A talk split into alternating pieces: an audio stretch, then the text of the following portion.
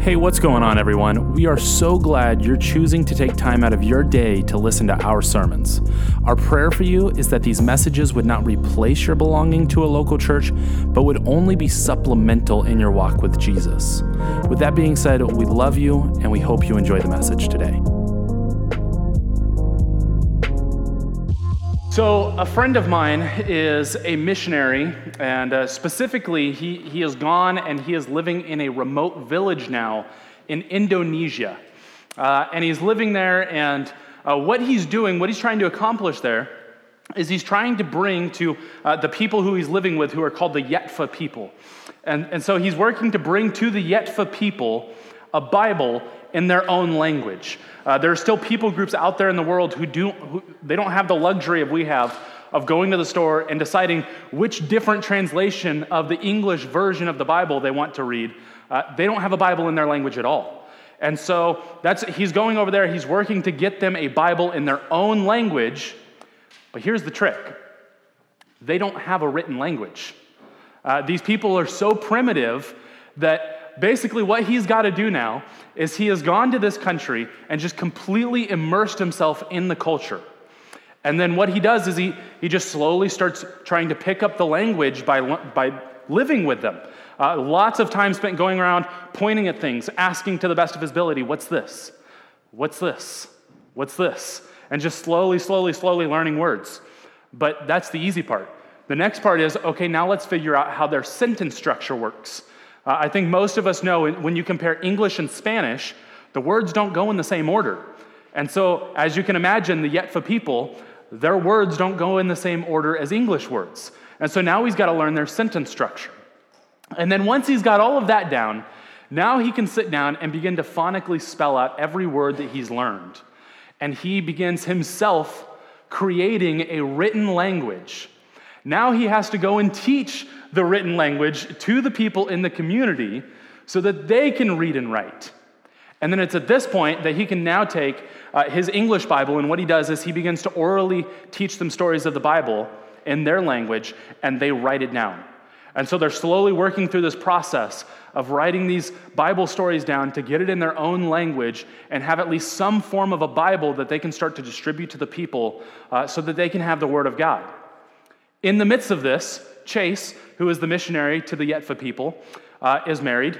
He's got three kids, three little boys, and of course, they're homeschooled because there's not enough academics involved in, in everything else he's doing and bringing a written Bible to a people without a written language. So he's homeschooling these kids at the same time.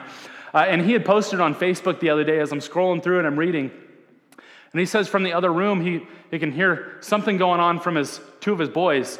And so he starts to listen and he hears seven times six, 42. Seven times eight,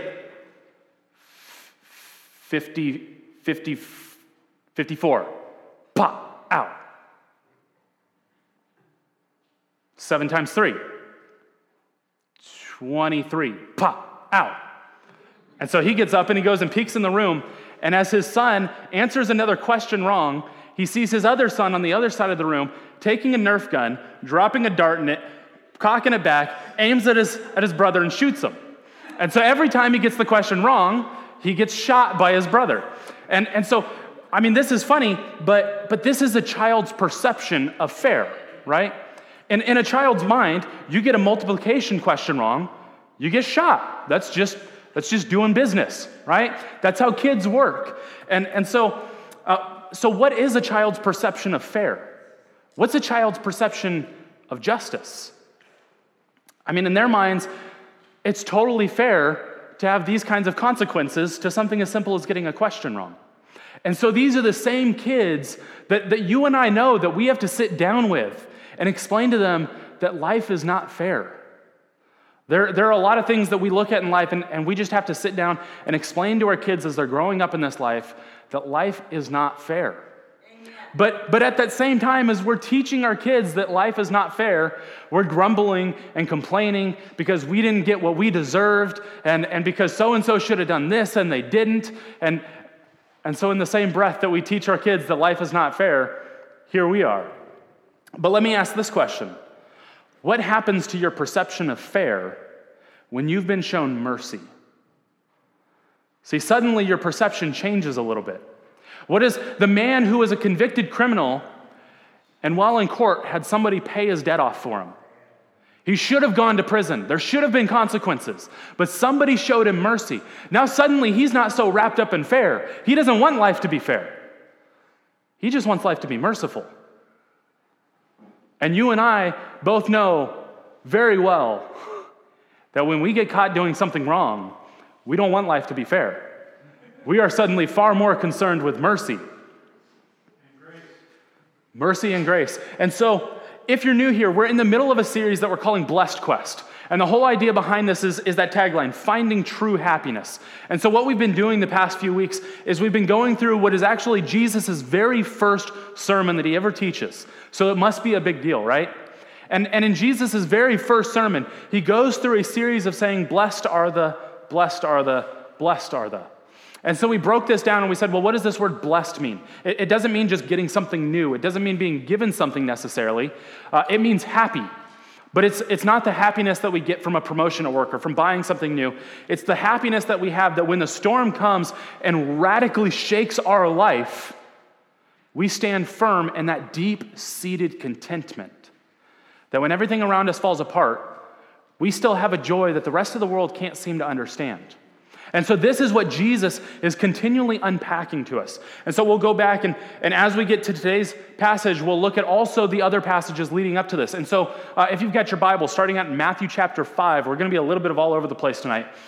But this morning, not tonight, but we'll be in Matthew chapter 5. And starting in verse 2, it says, And Jesus opened his mouth and taught them, saying, Blessed are the poor in spirit, for theirs is the kingdom of heaven. Blessed are those who mourn, for they shall be comforted. Blessed are the meek for they shall inherit the earth. Blessed are those who hunger and thirst for righteousness, for they shall be satisfied. And then he says, Blessed are the merciful, for they shall receive mercy. And so, the first thing for us to know about this, right out of the gates, is that this entirely goes against everything that is within our human desires to show mercy. Don't believe me? Try driving in traffic in the Bay Area. Uh, my in laws are actually here. They're, they're from that area. They can, they can attest to how bad uh, driving in Bay Area traffic is, how bad driving in San Francisco is. I haven't even done it yet because I know how mad I'll be. Uh, I, I have bad enough road rage in Porterville. I'm not going to drive in San Francisco. That's just, I'm, I'm setting myself up for success by not driving there. And I mean, this, this is just a reality, right? I'm telling you, try driving with your pastor for a little bit, and you'll find that mercy goes against my very nature. Because when I am personally offended by something, what do I want? In the heat of the moment, what do I want? I want revenge, right?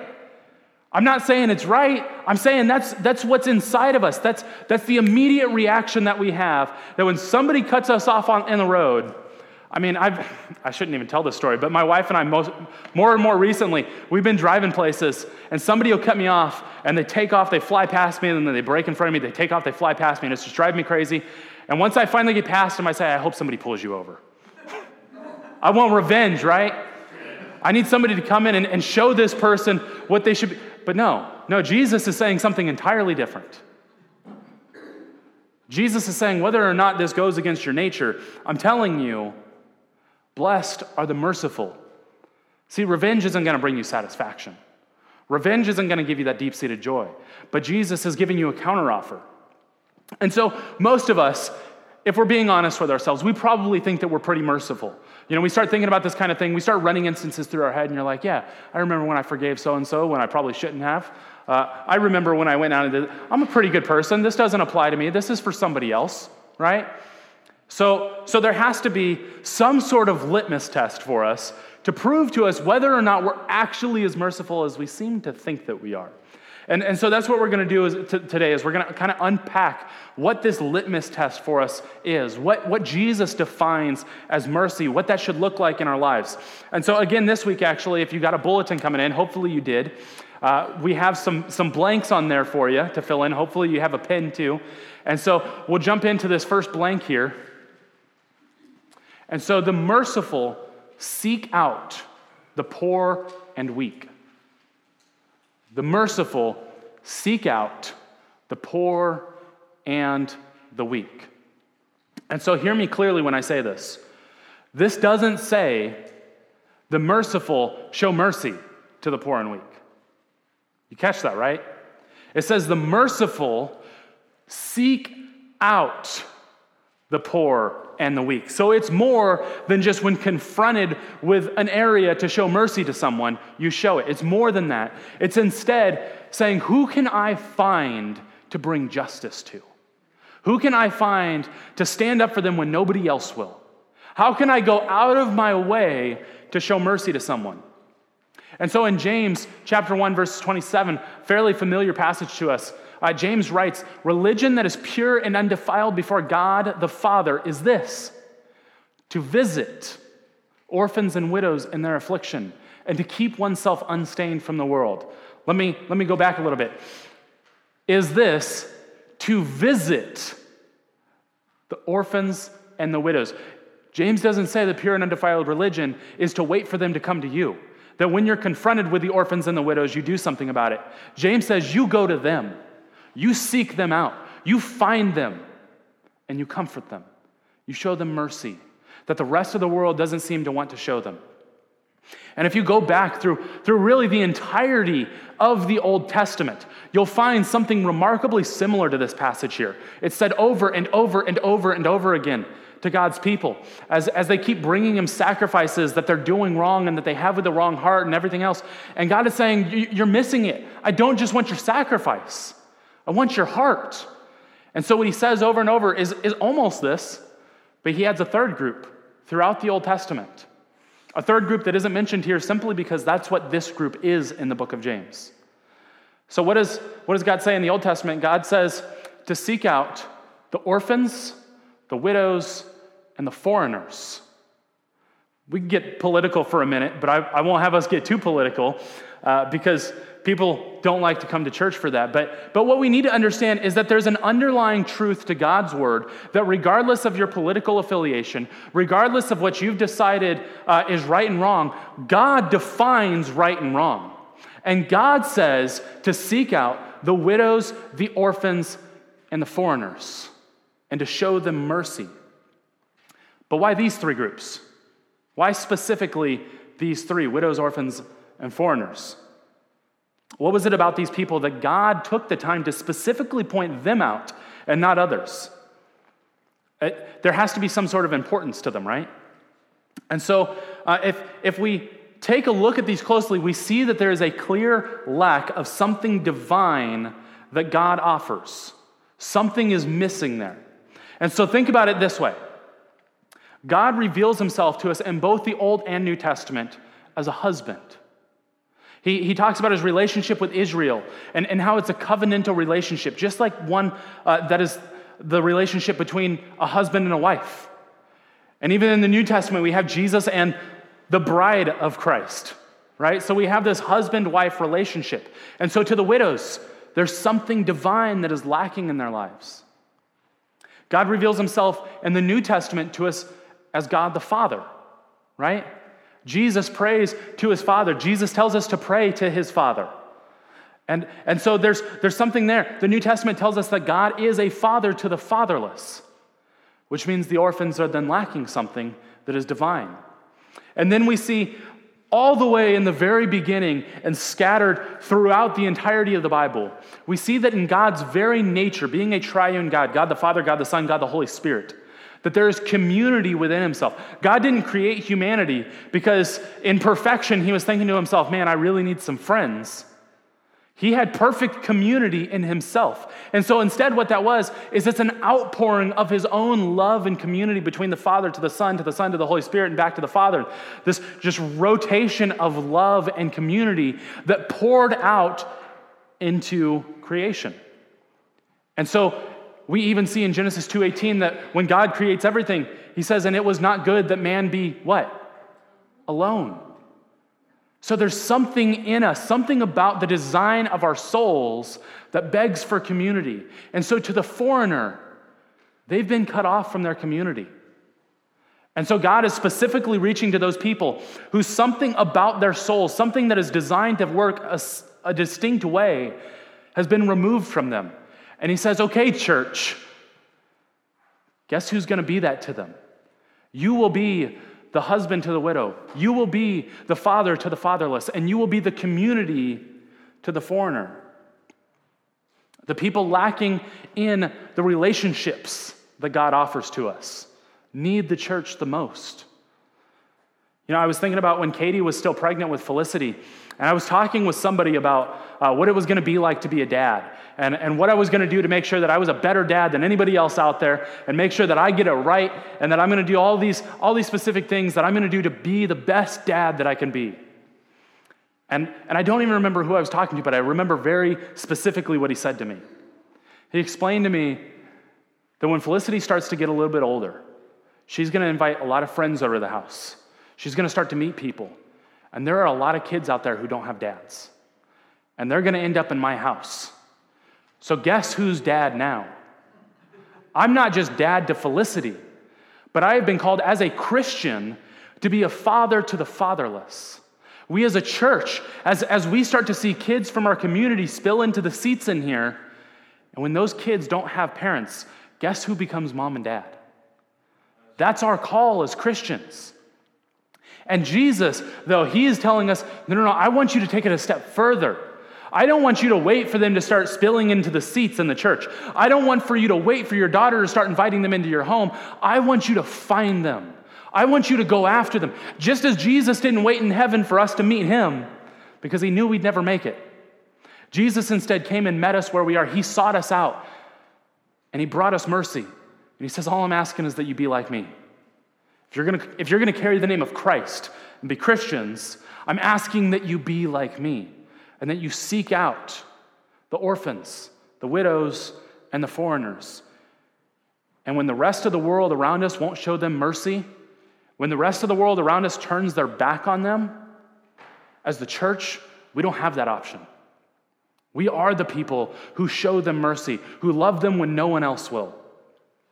And what I love about this entire concept is it, is it really kind of unpacks the character of God for us. So, so we, we're very familiar when reading through the Bible that God is a God of love, right? We know that. But, but coupled with that equally is that God is a God of justice. He's just as much a God of love as he is a God of justice. And so when we begin to unpack this and we think about this, to take care of the poor is just an outpouring of love, to pour out to those who aren't receiving any love. And we pour out love to them. And in the same regard to the weak, to those that society takes advantage of, we say, when nobody else will stand up for you, I'll stand up for you. I'll, I'll be the one to take the punch for you. I'll be the one that when everybody else has rejected you, I'll be there. That's called justice. And Solomon tells us in the book of Proverbs to speak up for those who have no voice. That's justice, right? That's what we're called to as Christians. That, that the community around us that can't speak for themselves, that the rest of society to turn their backs on, we show justice. Because that's what Jesus did.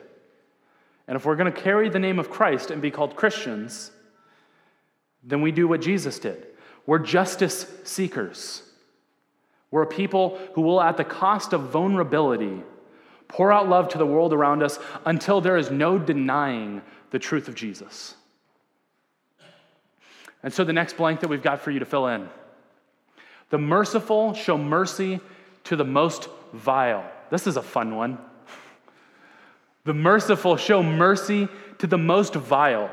So, a few chapters after this, in Matthew chapter 5, the apostles had some questions for Jesus about heaven. Uh, specifically, because they're the apostles, they begin to ask Jesus, so who's going to be the greatest in the kingdom of heaven? Right? Uh, what do I have to do to be your right hand man, Jesus? I just, I'm thinking about your throne. It must be pretty cool. If I just had like kind of 50% of what your throne is to sit next to you, and when you're like judging people for their sins and stuff, if I could also maybe like whisper a little bit of input, you know, the tax collectors that took my money, the Roman soldiers, like, I'll, I'll, kind of give you a heads up on who's who, and I can help you judge those people. And so, this is what the apostles are asking Jesus. And so, Jesus, uh, in typical Jesus fashion, begins to preach a sermon to them, and, and he really begins to unpack the idea of forgiveness because he's seeing the root of what is in Peter's heart. And he's showing Peter this forgiveness that he needs to have. And he, and he tells Peter, he says, Hey, when somebody wrongs you, you confront them, you talk to them, tell them what they did to you. But, but also, in the end, you still forgive that person. So, so to sit and judge people, that's not what you think it is. There's a lot more forgiveness in that than you want right now, Peter.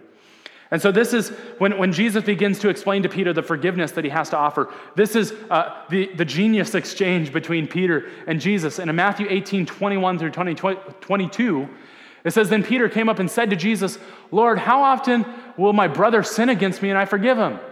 As many as seven times? Because that's a lot. And Jesus said to him, I don't say to you seven times, but I say to you 77 times. And I love this because Peter starts out by, by bringing this principle to Jesus. It, you know, Jesus is telling Peter how many times to, to forgive. And Peter's like, okay, clearly Jesus doesn't realize how often people wrong me. Like, I mean, strike one, strike two, strike three, you're out. I'll forgive you three times, maybe, depending on the sin. We'll, we'll figure it out. But Jesus will understand when I say seven times that that's ridiculous. Seven times is just too much. But when we look at the life of Jesus, what is seven times? What, what is forgiveness for seven times? If Jesus stopped forgiving me at seven times, oh boy, do I need to figure something out because I lost that a long time ago. That, that's long gone for me. And what Jesus is saying is, he's not saying the literal number 77 times, but he's saying you just keep forgiving them. Where there's grace, or where there's where there's sin, there's grace. You keep forgiving them. So let me challenge you this way think about the hardest person in your life to forgive. The hardest person in your life to forgive. And I'd be willing to bet that there are one of two things that have happened for that person to get into that position in your life. Either one, they did something so extreme that you instantly, it was too much, and you've turned your back and you said, I'm not dealing with this anymore. I'm done. Or what happens much more often is they took advantage of you and you forgave them. And then they took advantage of you and you forgave them. And then they took advantage of you and you forgave. And eventually you get to the point where you say, Jesus, how many times do I have to forgive them? When are you going to teach them a lesson? They won't stop taking advantage of me. This isn't okay, Jesus. I can't keep doing this. And you finally say, I'm done and you stop forgiving them. Now, I understand that we're talking about mercy, which is not exactly the same thing as forgiveness, but they do share some similarities. Specifically, the people who need them, the people and, and the people who don't want to give them out. The people who need mercy are the same people who need forgiveness. The same people who don't want to forgive are the same people that are having a really hard time handing out mercy. And here's how I can prove that to you. This, the same person that you have a hard time forgiving, when something happens in their life, when they have some sort of a hiccup in life or something, you know, not, not major. I'm not saying like they got hit by a bus or anything, but something happens to them, you kind of, good. Now, see, don't lie to me. You're in church. You do it. I know you do it. I've seen it just in the few months that I've been here. I mean, we see something happen to somebody and we're like, well, they get what's coming to them. And Jesus is saying, no, no, no, no, no, that's not how this works. That's not how this works. See, if Jesus would have been the guy to fold his arms and say, Got what's coming to you. Oh, well, then where would we be? I mean, we, we have to start recognizing just how bad we are. And so, so here's where this ties in with the vision for our church, with where we're going as a church. Uh, it, it's important to understand and remember that we're trying to create a church and a culture that unchurched people love to attend. All of the changes that we make, all of the structures that, that we build up, all of the things that we do are based on this idea that we want to create a church that unchurched people love to attend. Or, in other words, the people that the rest of the churches, mm, they probably won't say it, but they probably don't want them there because they're the people who are messy. So, see, ideally, here's what's going to happen. As we start to make these changes, we start to get messy people. We start to get broken people. We start to get people who need forgiveness and mercy more than anybody else in the world. And so, as we see larger, larger and larger groups of people needing mercy come in, that means that in our own hearts, we're going to have to be prepared to start giving larger and larger amounts of mercy. That there's no end to this tank of mercy, that we keep showing it, that we keep loving people, that we keep forgiving people in the midst of their brokenness, because that's what Jesus did. I mean, did Jesus love the Pharisees? Uh, yeah, he did, right? Jesus loved the Pharisees more than we could ever possibly imagine. But who was always around Jesus? The broken, the rejected, the people that nobody else in society wanted. Those are the people that Jesus went after. Jesus said, The physician doesn't show up for healthy people, he comes for sick people. And so, what I'm saying is, as we move forward as a church, we're, we're not trying to bring people in other churches into our church. They've got somewhere they can serve, they've got somewhere where they can worship Jesus. We're worried about the people who aren't plugged in anywhere. And we're, we're here to say that we've got a home for you, that we can make you feel welcome. And we recognize that you will take advantage of us, and we recognize that you will hurt us. And my promise to you is that we'll show mercy, and that we will show a bottomless tank of mercy time and time again. So, what do we have to do to prepare ourselves to accomplish this? Well, we have to, we have to do a couple of things. One, we have to start, stop looking at people as if they're good and bad people. And we have to start seeing people the way that Jesus saw people, that they are souls worth his dying for. Jesus doesn't see me and the guy in prison as a good guy and a bad guy because I'm a pastor and he's in prison. He sees a soul worth dying for and another soul worth dying for. And if he can bring either of them back into relationship with them, then it's entirely worth it. And so we stop seeing people as good and bad people, and we start just simply saying that we see souls of broken people who need Jesus desperately. And the next and most importantly, we have to kind of check our own hearts and recognize maybe I'm not as great as I think I am. Maybe I'm a little more broken than I thought I was. Maybe I have received just as much mercy as this person still needs to receive. And so instead of saying that, you know, I've got my life all together and I just can't be around these broken people, instead say, you know what, I was a broken person. Without Jesus, I had literally nothing.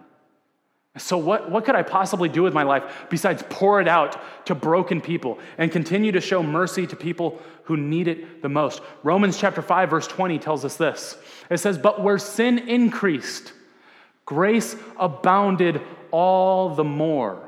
And so, as we see more sinners come into our church, guess what Jesus requires of us? It's not a rhetorical question. What does Jesus require of us? grace. As we see more and more sin pour into our church, pour into our societies, Jesus says, I need you to show more and more grace, or in other words, more and more mercy. Because vengeance doesn't lie in your hands. Trust me, I'll, I'll handle it when it needs to be handled. You just show mercy.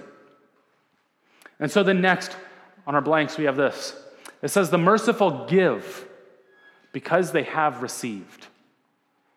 The merciful give because they have received.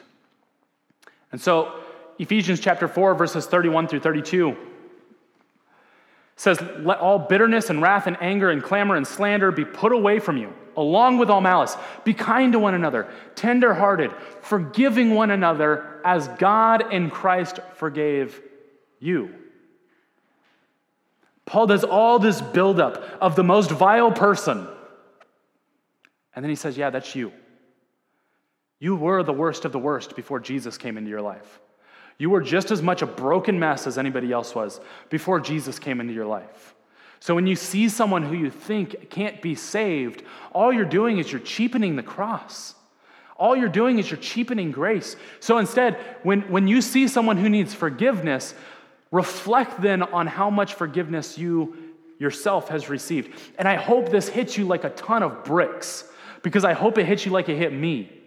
When I'm reading through this. And, and sometimes we just need a reality check, right? Sometimes we need to be reminded of who we were before Jesus. Even in the midst of Jesus, I still can't seem to get it right.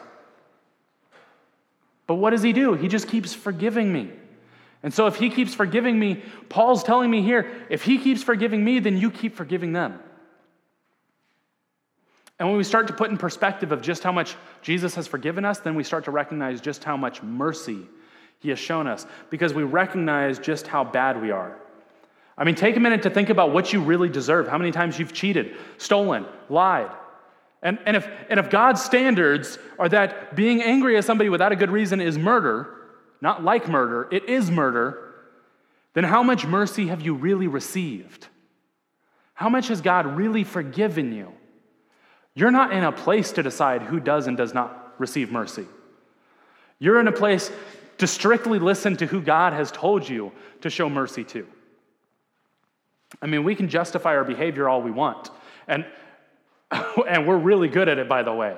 We're really good at justifying our behavior. I can't tell you how many times I've done something and thought to myself, it wasn't really that bad. I mean, when you think about it, when you think about the whole context of, of how this person was just like really annoying and stuff, I mean, it wasn't that bad, right? And Jesus is over there like, come on, Seth. Yes, it was really that bad. It was, yes. And so, compared to what this person's doing, Seth, you're, you're really not that great. You should probably just show them mercy. And even now, as adults, we look back at the past in our lives, at everything that we've done leading up to who we are now. Wasn't that bad. But was it?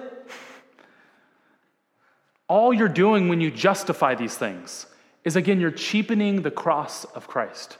You're cheapening the grace that Jesus has shown us. You're cheapening his forgiveness. When you say, I wasn't really that bad, he didn't have to forgive that much. Do you have any idea what Jesus had to forgive? If, if you weren't that bad, Jesus wouldn't have had to go through the entirety of the gruesome death that he had to face on the cross. And so, so here's what this boils down to when you're loved, you love. When you're forgiven, you forgive. When you're shown mercy, you show mercy. But, but here's the best part. Here's what's next. The merciful receive because they have given. The merciful receive because they have given. And this one's short, I promise. We're almost done. and so, so back in our text in Matthew chapter 5, Jesus says, Blessed are the merciful. But then what does he say after? For they shall receive mercy. And so, just to, just to unpack this really quick, if you were here a couple weeks ago, we, we talked about the life of David and what went on there. And, and so, let's, let's unpack this a little bit. David's peak sin in his life that everybody, everybody remembers is that Jesus lusted after a woman. And he decided to take that woman. He had an affair with her, and then he had her husband murdered. So that's David's sin. It's pretty bad, right? I mean, I think we can agree that having an affair, murdering the husband, is not something that most Christians should be partaking in. Uh, so then let's, let's backtrack a little bit. There was another king before David named Saul. And so Saul's big sin was this uh, God had told him to go to war and to entirely wipe out a people group because of what they would do to the Israelites. And so Saul goes in and, and he goes to war, he wins the war, and then he decides, well, these, these cattle are pretty nice. Be ashamed to kill them. These women are pretty nice. Be ashamed to kill them. Just take them back to Israel with me. It's not that big of a deal, right?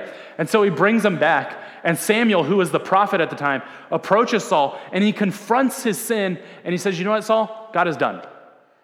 You, you've lost uh, anything that he was going to offer you in your, in your kingdom, any help he was going to give you, he's done. But then David, when we look at David's sin, what was God's reaction to David? Nathan, who was the prophet at the time, comes and confronts David's sin. And then later, David repents. And he goes on in his relationship with God. So, what's the difference here? The difference is that when we look at the entirety of the life of David, when we go back and we look at when Saul was trying to kill David, even though David was the rightful heir to the throne, David had an opportunity to kill Saul, if you remember. David was in a cave when Saul was completely defenseless in the same cave, and David approached him with a knife, and at the last moment he said, No, I can't do this to the Lord's anointed. I can't touch him. If, if God has this guy as king still, then God has him as king. God is sovereign. He'll, he'll handle this when he's ready to handle this. So David showed Saul mercy in that moment. And then when David needed mercy, what do we see from God? And so, what Jesus is telling us here is that you, he's not talking about salvation. He's not saying that you can earn your way into heaven or anything like that. He's talking to people who already have a relationship with Jesus, talking to people who's, who are already saved. And he's saying that if you show this mercy, two things are going to happen. One, you're going to have a satisfaction that the rest of the world can't ever comprehend. I promise that. And two, when you need mercy, I got your back. I'll, I'll put in a good word to dad for you, right? You'll receive that mercy. Christians should be known for being merciful people. We, we have all the power in the world but we're to use it to build people up, to encourage people, to stand up for those who the rest of the world won't give justice, to pour love uh, that, that we can't even find the bottoms of, to, to pour that love out to the people who are rejected and have no love, to the people who are missing those divine relationships with God. God says, My solution is the church, it's the Christians, it's, it's you and me right here in this building. And he says, All I'm asking you to do is seek those people out and love them and show them mercy, just like I did for you. If you're going to carry the name of Christ and be called a Christian, then act like me. Show the mercy that I showed, show the love that I showed. Pour out to people the way that I did.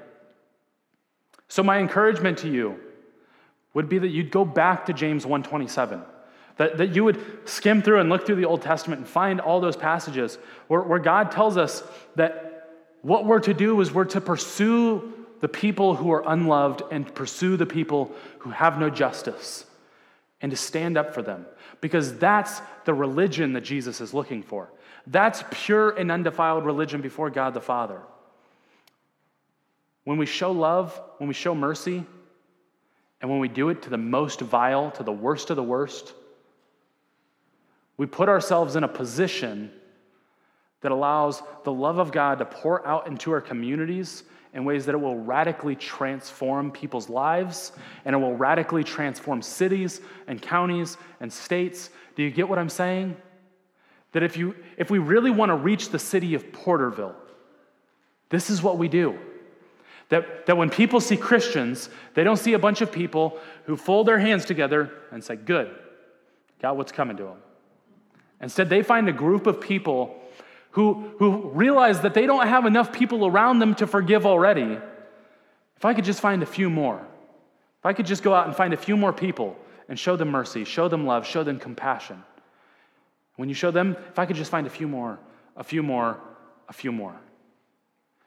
When the world around us sees that, there's no denying Jesus at that point, because that's when people see just how different we really are. And so, Jesus, we come to you this morning uh, thankful for your love for us, thankful that you sought us out when, when, in all reality, you probably should have turned your back on us. You had every right to turn your back on us. As, as the king of a kingdom, you looked at the rebels and you, you said, What can I do but love them? What can I do but show mercy to them? And instead of wiping out the rebels, instead you died and paid the sacrifice for us and love. And, and, and all we ask this morning, Jesus, is that you would convict us of that, that, that you would pour that into us in a way that we would be so convicted that we have to go out into our communities and continue to show mercy, to continue to forgive, to show love in ways that is unprecedented. We thank you for your love. We thank you for your goodness. We thank you for Jesus. And it's in his perfect and precious name that we pray. Amen.